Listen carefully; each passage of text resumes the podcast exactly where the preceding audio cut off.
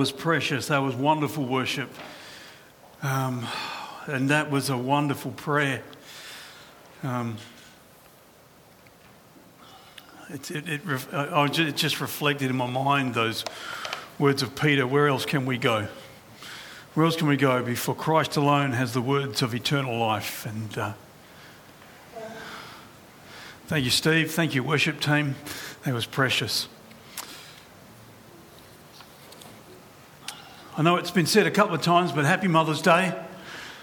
And I, I, um, I pray you'll have a blessed day, that you will be spoilt, and mums, that you will know the absolute treasure and the gift that you really are. you know, I, I, I, reflected upon this the other day, and, and I realised, well, the, the first the first expression of God's love towards me in this world was expressed to me through my mother's eyes as I was laid in her arms as I was born. You know, and she cradled me as your mother cradled you.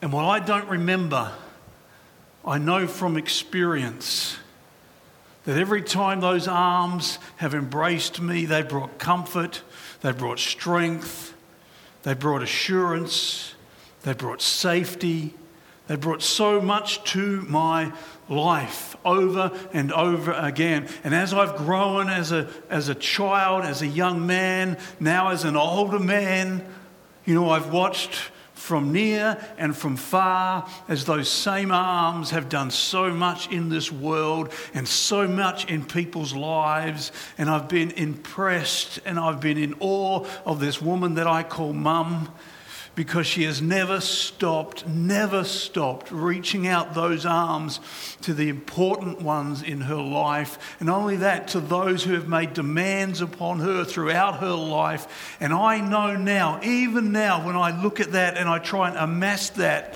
and, and try and measure that and bring some worth to that, I know even now in these days in her life that those arms are still there to cradle me. And that's what's that's what I say thank you for. Because she will. And she will express to her, to her dying breath, the, the love for her children and the strength of her life has been given to her to embrace them. And I say thank you, Mum. And I pray that all of you mums will be blessed today. Um, Steve said, uh, Steve said, we're continuing on in our series um, in personal revival. this word revival, I've, I've, I've, said it many times in the past few weeks. This word revival is from the Hebrew word. I can't, I can't speak the Hebrew word. You know that. But it's, I can't do it. It means to live you got to you got to know I practiced that. I was driving into the church this morning, and I was practicing that. I was trying to get my guttural happening, my Jewish on. But I'm sorry to all you proficient in the language, I can't do it, but I know what it means, and it means to live, it means to life, it means to bring back to life, it means to sustain in life, it means to live again. It is the renewal unto spiritual life, it is a spiritual awakening, and while spiritual revival, please let me say this, while spiritual revival may historically have happened and swept through churches and swept through communities, indeed, has even swept through nations. It always, please understand this, it is always, always God sovereignly, moving through the individual. It may be 100,000 people, but it's always personal revival. It's always between you and your God. It's always what your God wants to bring to life in your life and what God intends to do through you as His vessel, as He makes you alive. He, he brings you back to the vibrancy of that first love that you had when you discovered the wonderful Savior, the glorious Savior who saved your souls and brought great purpose into your life. And it's that first love being burst again into, into life to touch not only your life, but all of those around you. It starts, it's the believer who knows they need. It's, it's, it's the believer who has become content, as I've said, with a stagnant, compromised, powerless Christian life the believer who is no longer turning away from unrighteousness, but is now finding themselves becoming comfortable in the very things that they know that God has saved them from, that God has delivered them from. They're no longer sharing their faith. They're no longer in the Word. They're no longer in prayer. They're wordless. They're prayerless. They need to live again. They need to discover the mightiness of God in their lives. They need revival. Now, before we continue on, I, I, I want to qualify some things because people have been contacting me during the week. And I've had conversations with people that essentially have been asking me, well, what, what is revival to me? You know, and it's a really good question because there are lots of different views or differing views on the subject in the world, especially in the world today. So let me tell you, I thought I would begin, and I don't want to, I don't want to be all negative, but I want to tell you what, I, what, what I'm not talking about. You know? You know what I'm not talking about? I'm not talking about setting aside a few nights with an invited evangelist or special speaker and calling it a revival. I'm not talking about setting up a special time where we might come together and seek the Lord for spiritual awakening. All good and well to do these things, but that's not what I'm talking about here. It's not what we're looking for. It's not what I'm looking for.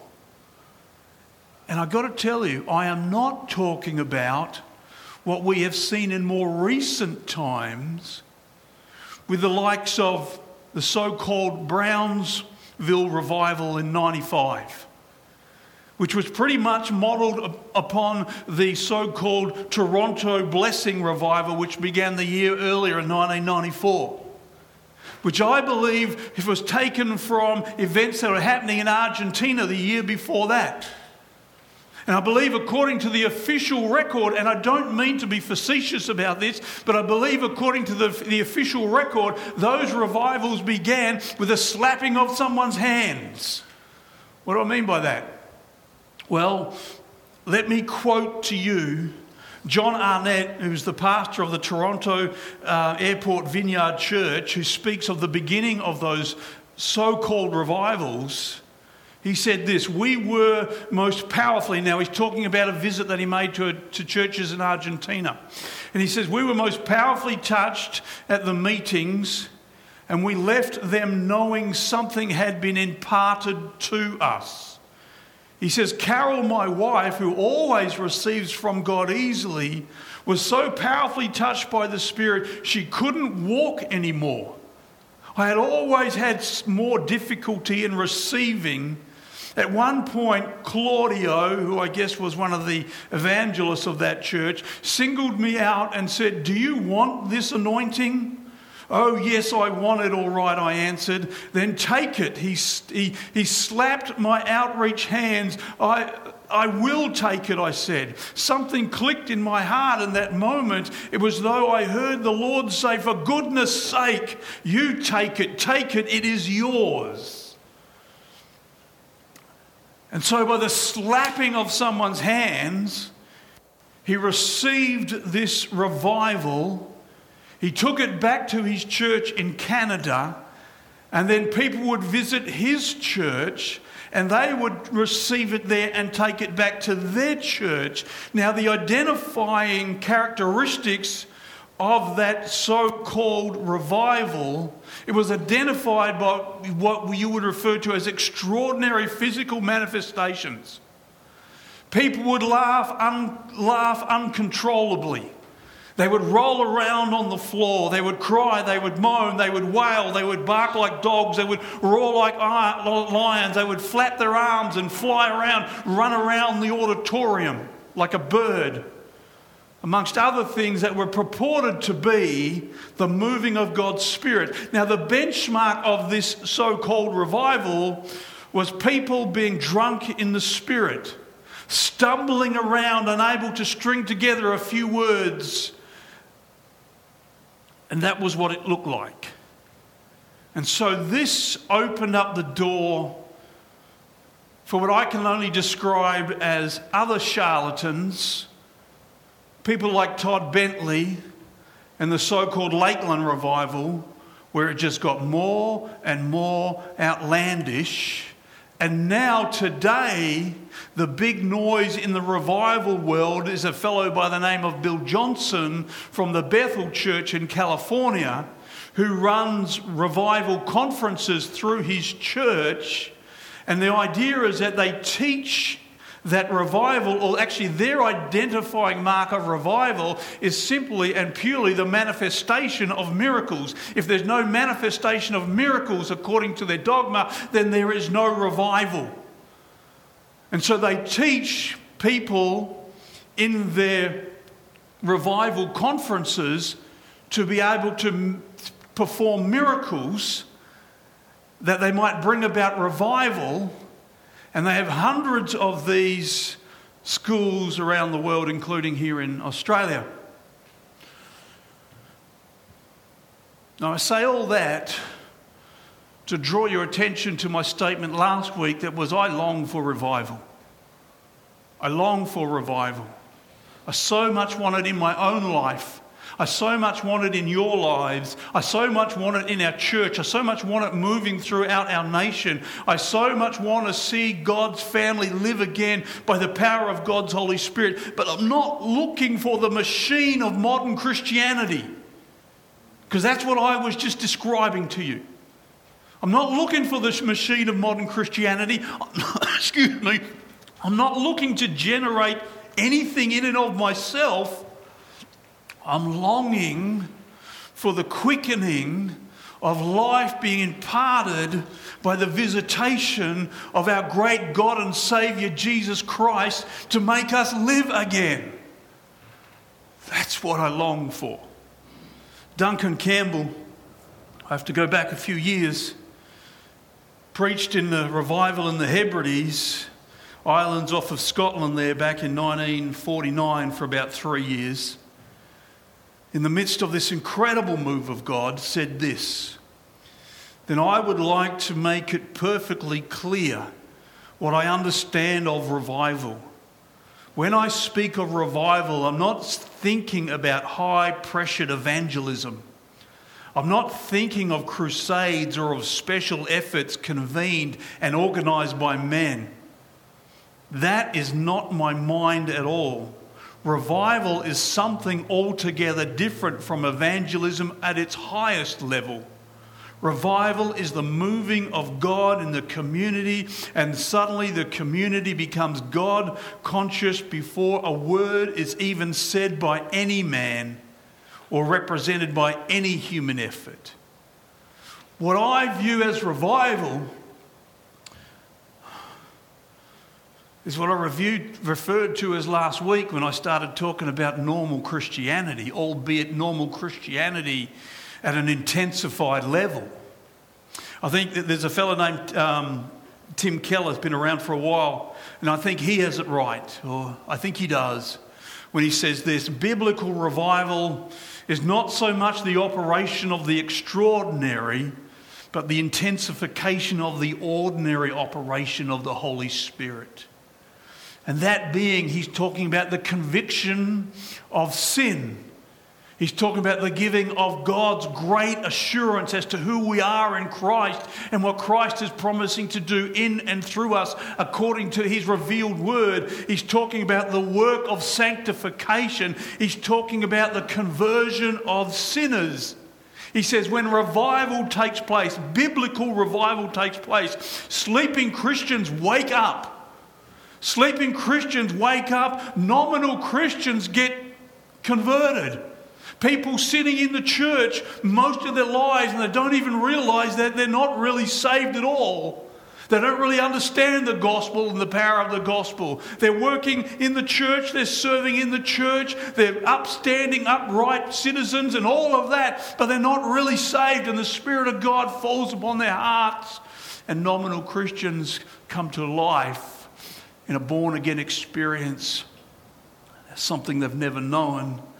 And beyond that, it's the wonderful thing truly is that those hard to reach, resistant unbelievers that you thought you would never get to, God dramatically saved them. This, this is revival.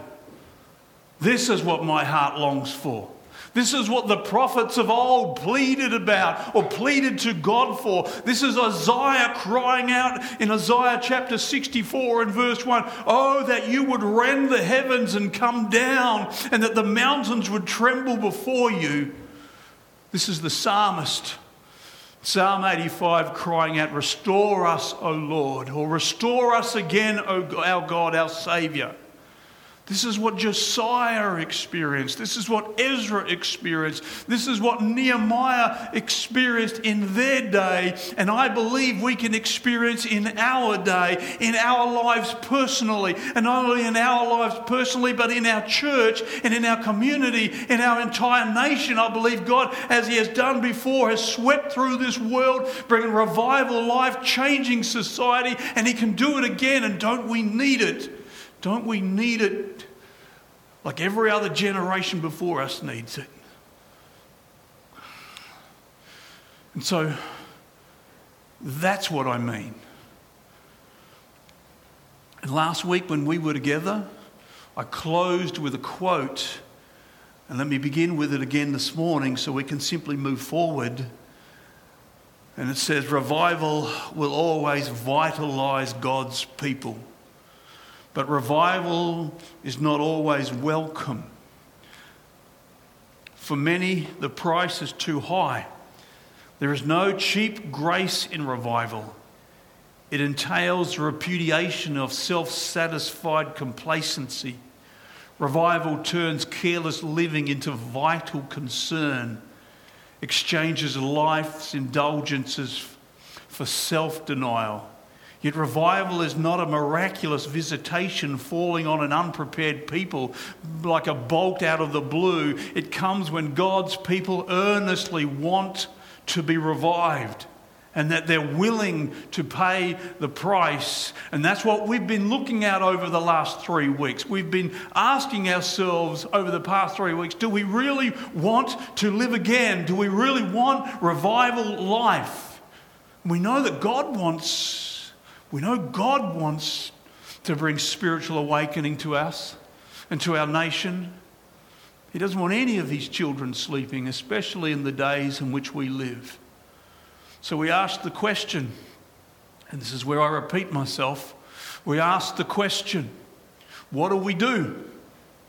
And we found ourselves in that familiar verse, Second Chronicles chapter 7 and verse 14 where the Lord said, If my people, which are called by my name, will humble themselves and pray and seek my face and turn from their wicked ways, then will I hear from heaven and I will forgive their sins and will heal their lands. And we realize the first thing that we need to truly do is to acknowledge whose people we are.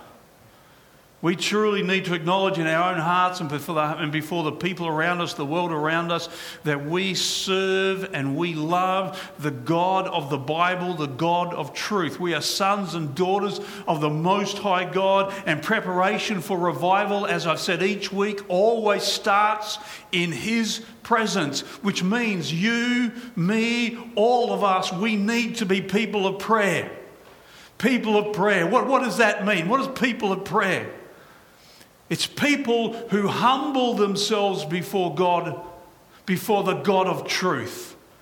It's people who acknowledge their complete dependency on Him.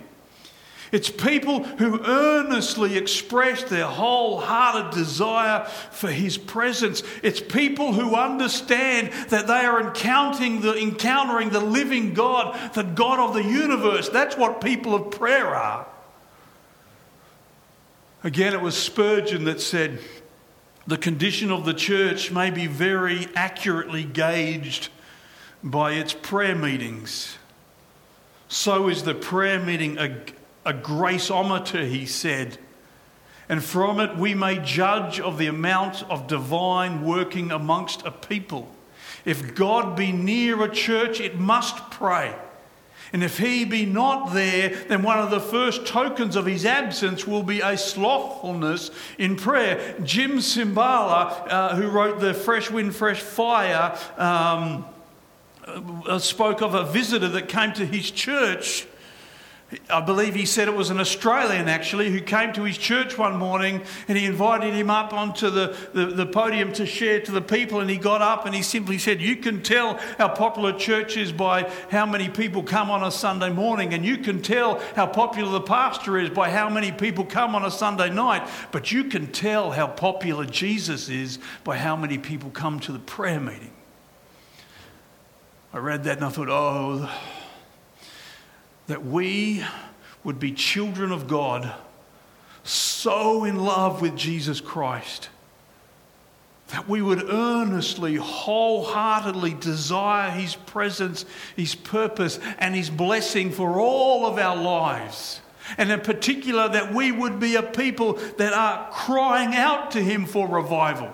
That we always be, be praying for that fresh infusion of divine life for both ourselves and for the people of God around us. And know this, know this, knowing that in this, with this heart, knowing that with this desire to be in the presence of God, knowing that this God of the universe who knows every detail about our lives, knowing that this is the God who searches us and knows us, knowing that this is the God of heaven and earth, knowing that such prayer will always draw the sanctifying light or the sanctifying gaze of God's Holy Spirit.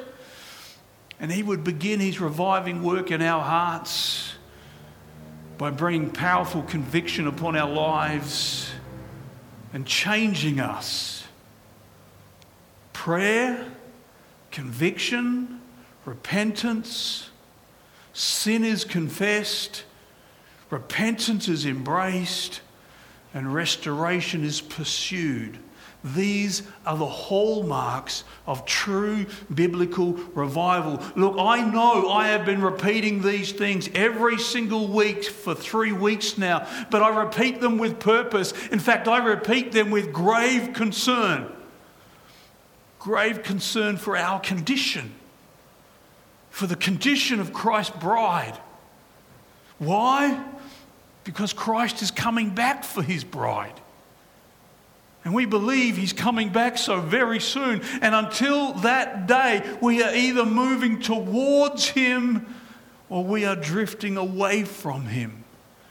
We are either hungering and thirsting after him and his glory, or we are straying off into our own self serving forms of idolatry. Nobody wants to hear this anymore. Nobody wants to hear that said from the pulpit. Nobody wants to be told that. But this is where revival is born.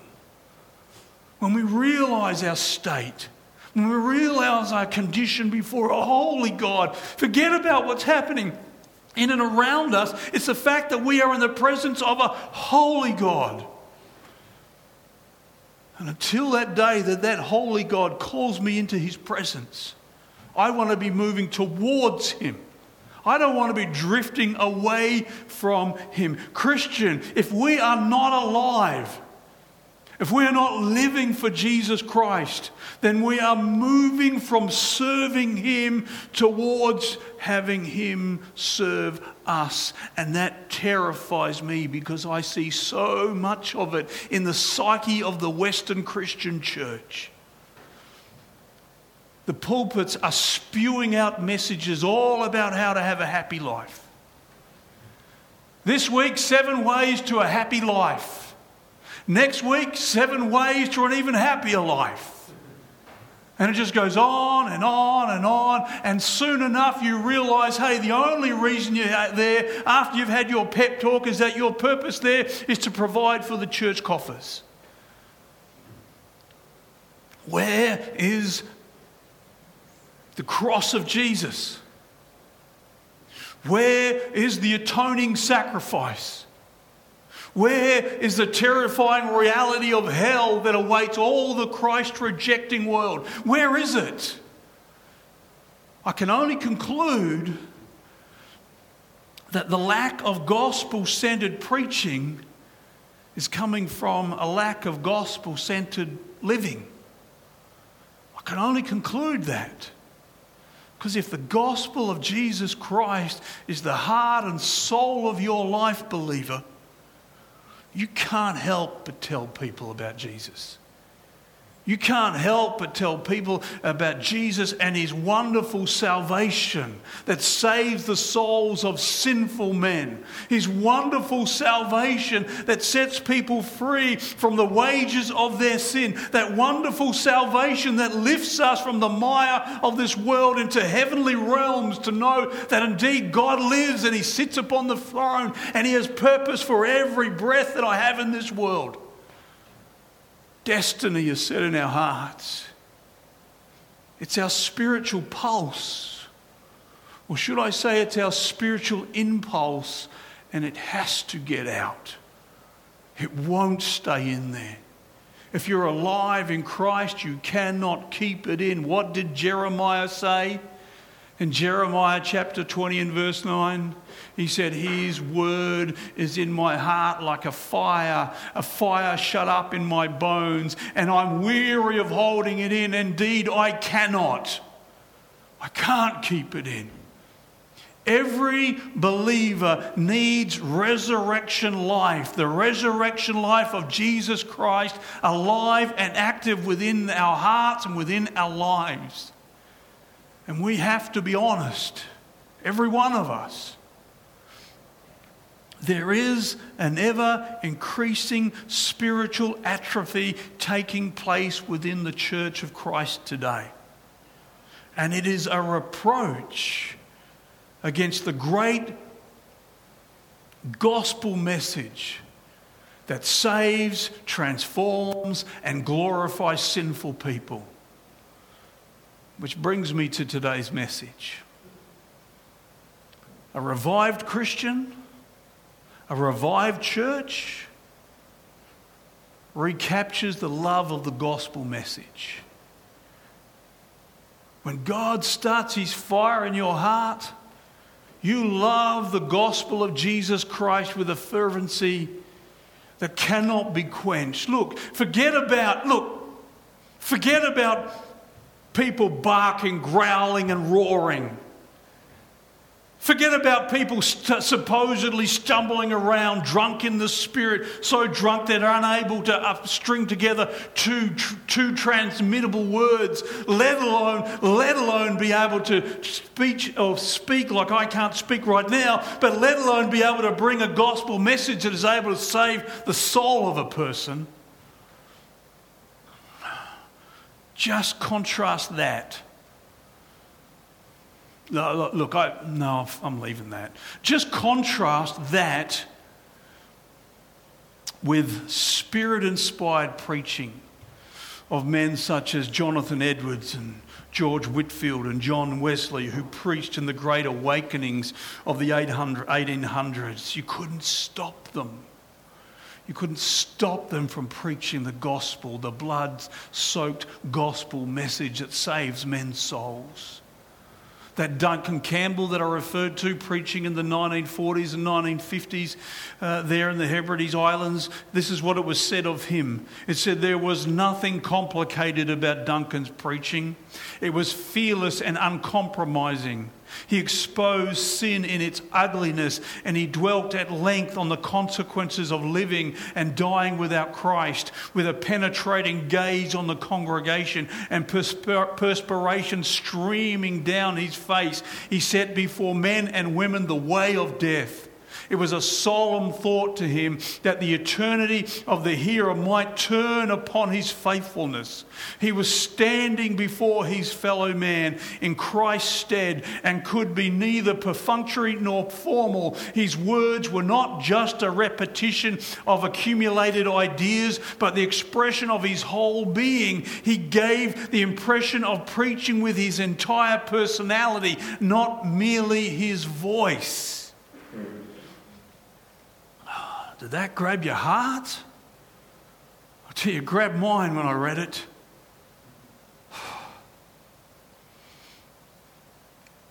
Again, it's been noted that revival is accompanied by the gospel preached with renewed passion, boldness, and effectiveness, seeing people brought into the kingdom of God. And when this happens, and the church begins to see it and experience it, they fall in love with the gospel. And yes, they can't keep it in. There is an awe surround the importance, surrounding the importance of God's word and with it an awareness that as servants of the Most High God, and now I'm talking about every single believer, an awareness as being servants of the Most High God, no one can be flippant or reckless in handling the precious word that saves souls. They can't be.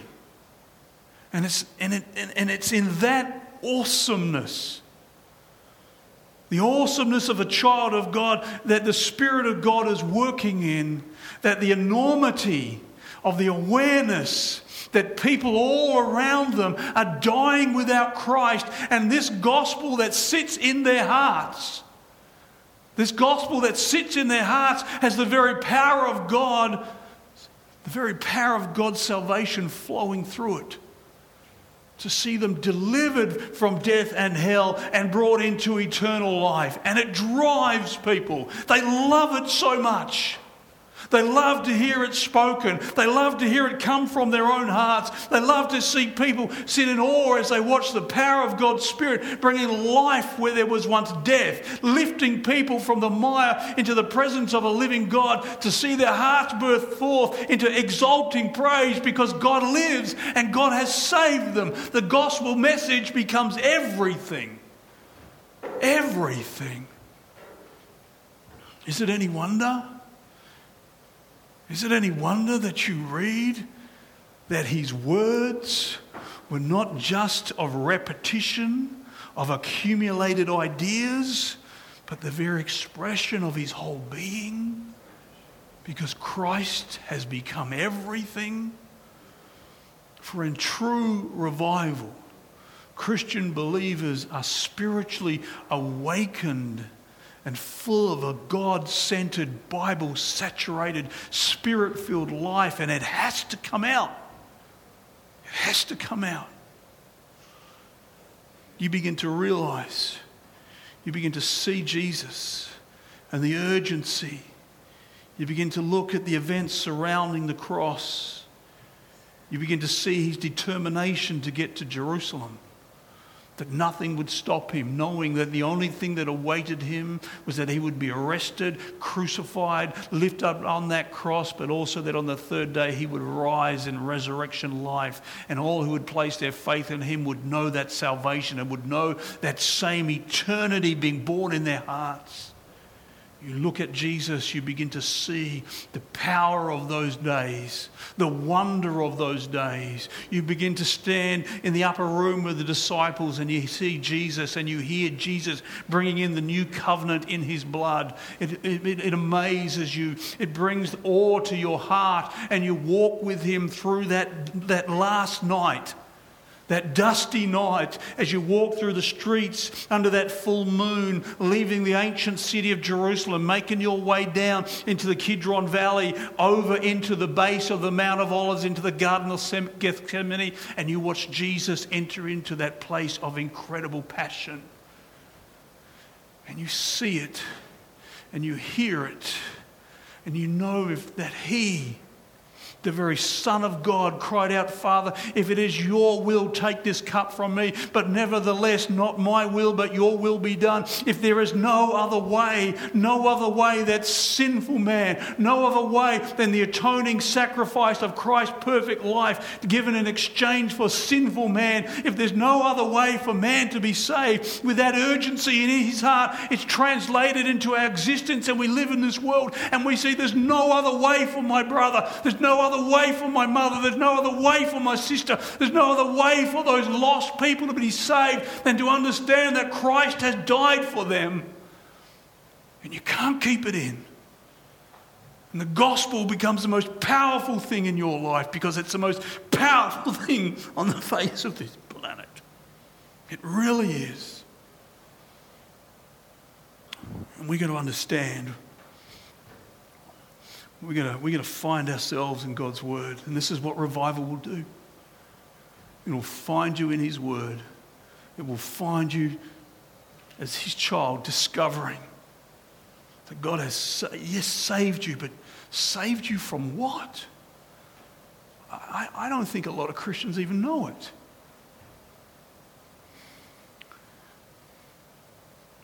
He hasn't just saved you from going to hell. Hasn't just saved you from your sin, He has saved you from Himself. He saved you from the wrath of God against sinful men. The Bible says the wrath of God is revealed from heaven against all ungodliness and unrighteousness of men who suppress the truth in unrighteousness. Romans chapter 1 and verse 18. Jesus warned in John chapter 3 in verse 36 Whoever believes in the Son has eternal life. Whoever does not obey the Son shall not see life, but the wrath of God abides upon them. There is a day coming, people, when God will come. And he tells us in Isaiah chapter 26 when he comes, he's not coming to cuddle lambs and sit with children and tell bedtime stories. It tells us when he comes, he will come out of his place to punish the inhabitants of the earth for their iniquity. And he will, as it says in Ezekiel chapter 25, please hear this. He will execute great vengeance on them with furious rebukes, that they will know that I am the Lord when I lay my vengeance upon them. When was the last time you heard a message preached from Isaiah chapter 25, verse 17? Well, if you haven't, stick around and come to our Bible studies because we're ploughing through Isaiah right now. We need to understand what we've been saved from. That is why we are told that we should, as Matthew tell in Matthew chapter 10, not fear those who can kill the body, but cannot and cannot kill the soul. Rather, fear him who can destroy both the soul and the body in hell. To be saved, you have to know what you are saved from. You're saved, well, you're not saved from the devil. He's defeated, he's condemned. God, I'll say it again, is saving you from himself. He's saving you from himself he, in his perfect, holy righteousness, who is a just God, can have no fellowship with anything less than his own perfect, holy, righteous standard.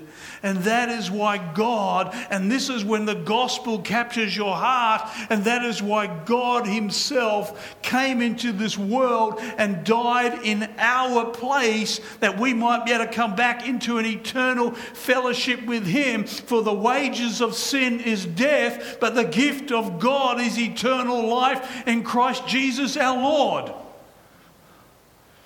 It's then, brothers and sisters, it's then we understand the awesomeness of God's grace towards our rebellious souls. What does Ephesians chapter 2 tell us? For grace you have been saved, in verse 8, through faith and not of yourself. It is a gift of God not of works, lest anyone should boast. It's a gift of God. That righteousness, that holiness of God is, is beyond our reach. But God is promising to give it to us through Himself. Romans chapter 10 and verse 9, we know so well, says, If you will confess with your mouth the Lord Jesus Christ, and you shall believe in your heart the God that has raised him from the dead, then you shall be saved. For with the heart a man believes unto righteousness, and with the mouth confession is made unto salvation. Then we read in 2 Corinthians, for he made him who knew no sin. 2 Corinthians 5:21. For he that is God made him that is Christ who knew no sin to be sin for us that we might become the righteousness of God in him. That we might become holy that we might become acceptable unto him, that we might be able to enter into that perfect presence of a holy God.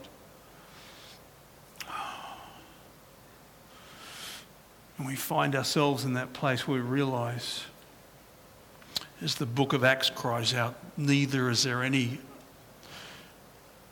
salvation in any other name under heaven among given unto men whereby we must be saved. I bring you those scriptures because when a heart is revived, it can't abide in a compromised, reckless, throw any thought out there to keep people entertained handling of the gospel of Jesus Christ. It can't abide with it. There is a new appreciation for the gospel and a, and, a fuller picture of what Christ has truly accomplished for us. In true biblical revival, Jesus is fully understood for who he is and all of his glory and all of his power and all of his majesty. He's no sideshow. He's no performer merely of miracles. He's God, the very God of heaven, who gave everything for us. And the effect?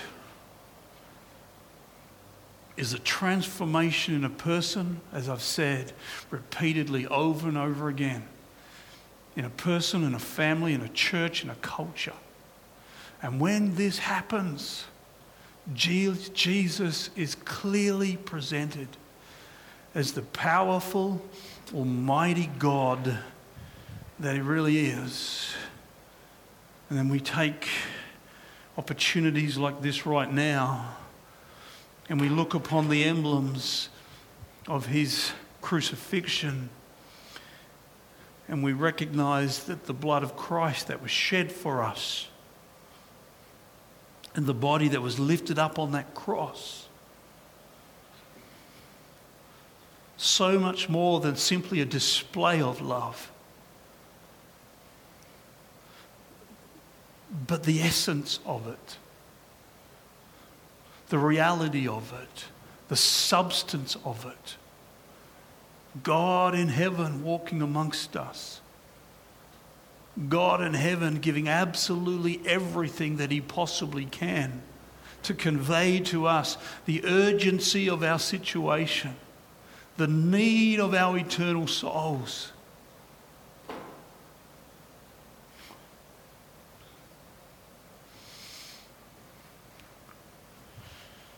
And so we take a cup.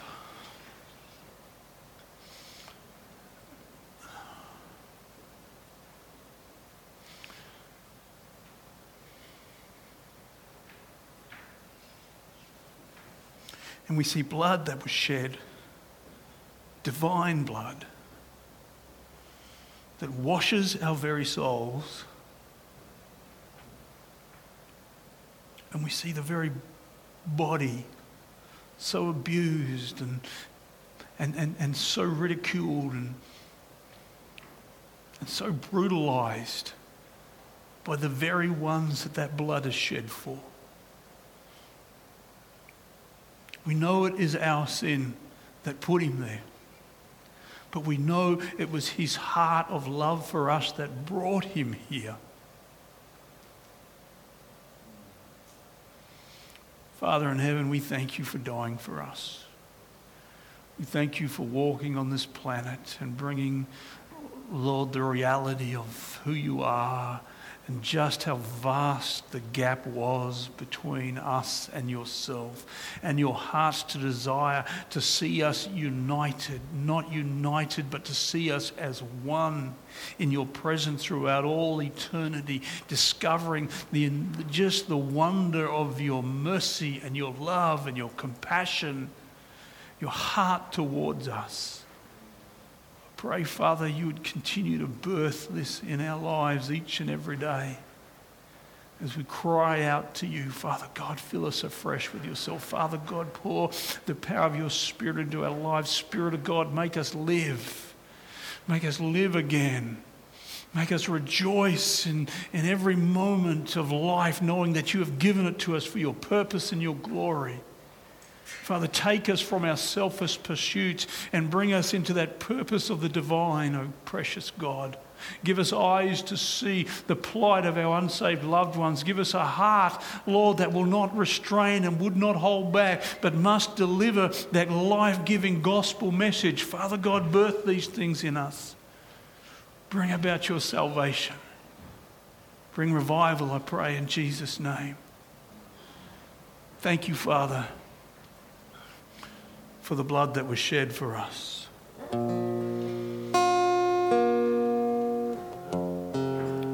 Thank you, Father, for the body that was lifted up, the bread of life that brings life eternal.